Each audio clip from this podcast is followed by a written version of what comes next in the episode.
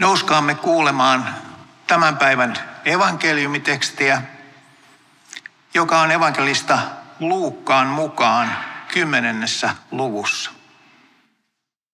Tämän jälkeen Herra valitsi vielä 72 oppilasta. Hän lähetti heidät pareittain edellään kaikkiin kaupunkeihin ja kaikille paikkakunnille, joille hän oli menossa. Hän sanoi heille, sato on runsas, mutta työntekijöitä vähän. Pyytäkää siis isännältä, että hän lähettäisi väkeään korjaamaan satoa. Menkää. Minä lähetän teidät kuin karitsat susien keskelle.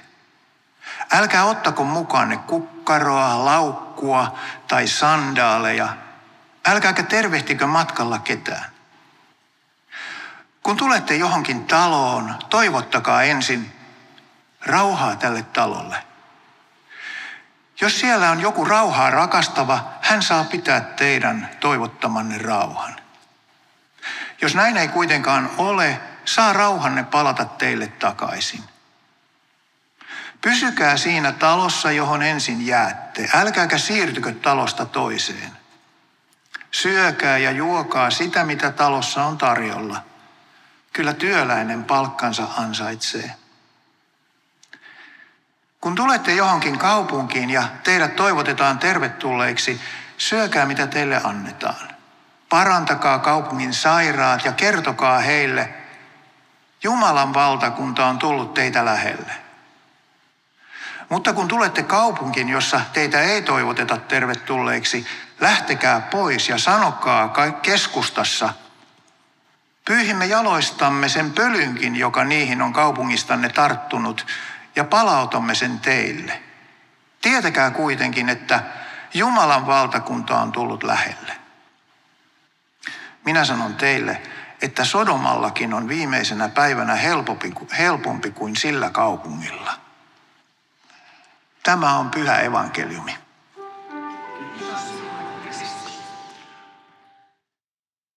Päivän evankeliumissa Jeesus ohjeistaa opetuslapsiaan sanoen, jos teitä johonkin kaupunkiin tultuanne ei oteta vastaan, menkää sen kaduille ja julistakaa. Me pyyhimme pois pölynkin, joka teidän kaupungistanne on jalkoihimme tarttunut.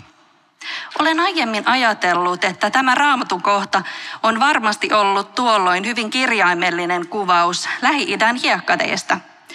Nykyään kohdan anti on enemmänkin kuvainnollinen. Ennen pölyt piti oikeasti pois pyyhkiä pölyisillä kaduilla kuljettua. Nykyään kadut lakaistaan säännöllisesti puhtaaksi ja pöly saattaa viitakin, viitatakin vaikkapa sellaiseen arjen taakkaan, josta olisi hyvä säännöllisesti irrottautua. Ei vain antaa asioiden olla ja tomun laskeutua, vaan tietoisesti hoitaa vanhat asiat pois päiväjärjestyksestä niin, että on valmis taas uusiin haasteisiin.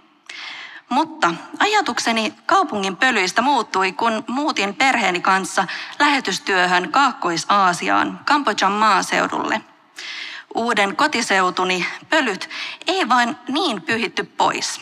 Mondulkirin maakunnan maaperä koostuu nimittäin niin räikeän tiilen punaisesta mullasta, ettei sen tomut meinaa lähteä pois lainkaan edes pesussa – Punainen maa muuttuu sadekauden tulvissa kuin akryyliväriksi, joka loiskauttaa lammikosta väriläiskät housun lahkeille ja kuin tilauksesta maalin kaltaiset punamullat talon seinämille. Kaikki tahrautuu polven korkuiseksi punamullan maaksi. Vuorostaan kuivalla kaudella aurinko paahtaa samaisen punamullan hienon hienoksi oranssiksi tomuksi, joka valtaa koko maanpäällisen elämän – Oranssia tomua saa lakaista kodin lattialta aamuin illoin. Valkoiset vaatteet on syytä viimeistään tässä vaiheessa unohtaa. Kaapista saa valita vaatteita lähinnä oranssin ja punaisen värimaailman väliltä. Mondulkirin pölyä ei niin vain pyyhitä pois. Mielikuva ihoa ja vaatteita tahraavasta tomusta sopii muutenkin tuohon kokemukseen lähetystyöstä – Mondulkeri jätti monenlaisia jälkiä, minuun ja meihin siellä asuneisiin lähetystyöntekijöihin. Saatan yhä löytää kaapistani punamullan hiukkasia. Osa kuvainnollisesta jäljestä oli toivottuja, osa oli sellaisia tahroja, jotka olisi voinut jättää kokematta. Osa kuvainnollisesta jäljistä pyyhkiytyi nopeammin pois. Toiset ovat jättäneet pysyvät jäljet. Mondulkiri, kuten elämä yleensäkin, jättää jäljet. Niitä toivottuja pitkiä jälkiä Mondulkirista ovat muistikuvat sen vehreistä tropiikin ylänkömetsistä.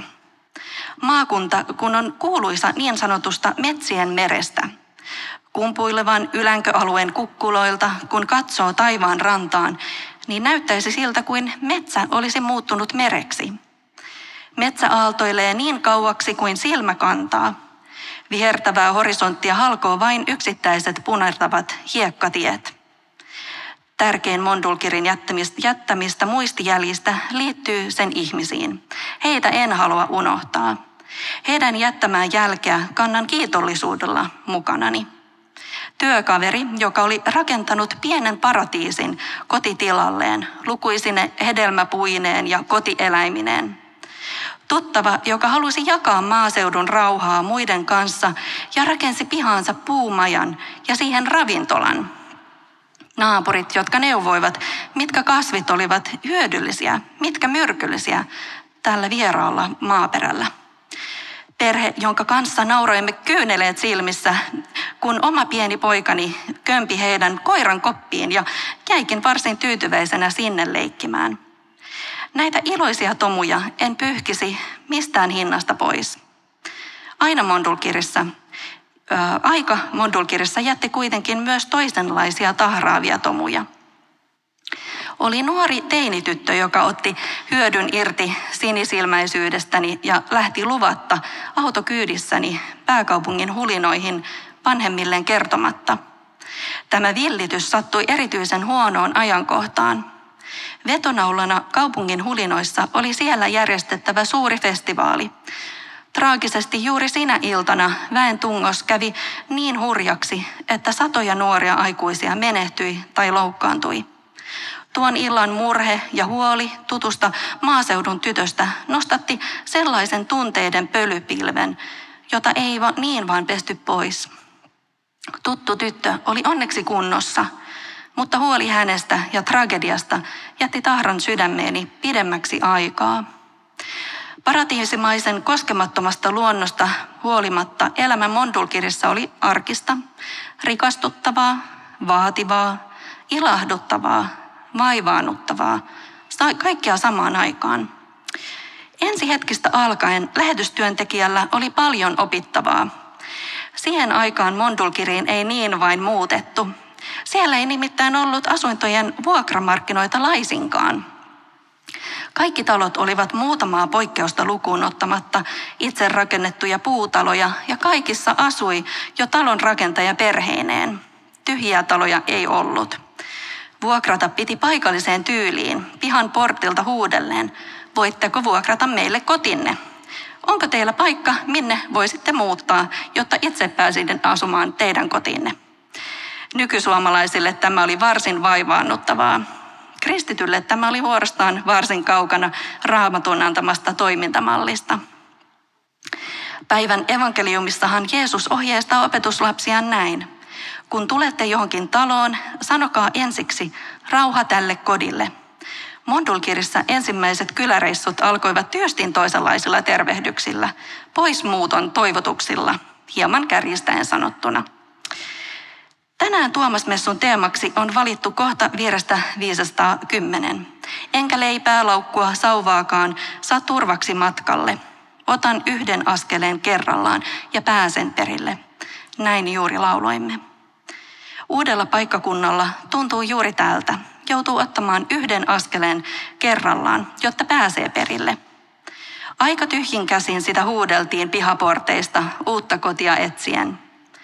Toiseksi haasteeksi ilmeni toinen näkökulma samaiseen kohtaan päivän evankeliumissa. Jeesuksen sanat, kun tulette johonkin taloon, sanokaa ensin rauha tälle kodille. Tämä voi olla tervehdys, mutta se voi olla myös tietoista ja tavoitteellista rauhan rakentamista. Kävi nimittäin niin, että Mondulkirin kristityt ystävämme toivoivat, että perheeni muuttaisi seudulle rauhan välittäjiksi. Ei yleisesti rauhaa välittämään, vaan mieluiten tiettyyn taloon, tarkkailemaan naapureiden väkivaltaisuutta lähisuhdeväkivalta tapauksessa. Toiveena oli, että toisimme kirjaimellisesti rauhan tietylle kodille. Siinä tilanteessa minun olisi pitänyt muistaa Mooseksen sanat päivän ensimmäisestä lukukappaleesta. Olkaa vahvoja ja rohkeita, älkää pelätkö, älkääkä säikkykö noita kansoja, sillä Herra, teidän Jumalanne, kulkee teidän kanssanne. Hän ei jätä teitä yksin, eikä hylkä, hylkää teitä. En kuitenkaan muistanut Mooseksen rohkaisevia sanoja. Sen sijaan arvioin naapurien kriisin ylittävän oman osaamiseni. Olinhan tullut paikkakunnalle ensisijaisesti kulttuurin tutkijana kyläkehitystyöhön. Arvioin myös oman jaksamiseni, eikä se ollut kovin kummoinen. Muutto vieraalle maaperälle, syrjäseudulle, pienen lapsen kanssa oli haastavaa. Uusi arki vaati kaikki voimavarani. Uudet naapurit tarvitsisivat enemmän voimavaroja kuin mitä voisin heille yksin antaa. He tarvitsisivat jotain enemmän. Yhteisön heidän ympärilleen. Ihmisiä, jotka voisivat tukea heitä askel kerrallaan pitkän matkan ajan. Pohdin, mitä yhteisiä keinoja meillä olisi rakentaa rauhaa tuossa perheessä. Tämä ajatus on kovin ajankohtainen. Tänään alkaa ekumeeninen vastuuviikko ja sen teemana on pyhä rauha, kristityt rauhan rakentajina. Tämän viikon aikana kaikkia kristittyjä kannustetaan miettimään, mitä yhteisiä keinoja meillä olisi rakentaa rauhaa. Sota Euroopassa ja nyt Lähi-idässä on aiheuttanut ahdistusta ja epävarmuutta tulevaisuudesta varsinkin nuorten keskuudessa – Voisimmeko me kristityt olla vastavoima rauhattomuuden ja pelon ilmapiirille ja olla rauhan sillan rakentajia? Osaammeko, jaksammeko, voisimmeko? Mondulkirin punamullan pölyttämänä voisin sanoa, että pienilläkin rauhan sanoilla ja teoilla on merkitystä. Yksin voi aina tehdä jotain. Yhdessä voimme saada aikaan jo merkittävää muutosta. Muistuttaisin Mooseksen rohkaisevista sanoista. Herra itse kulkee sinun edelläsi. Hän on sinun kanssasi. Hän ei jätä sinua yksin, eikä hylkää sinua. Älä lannistu, älä pelkää.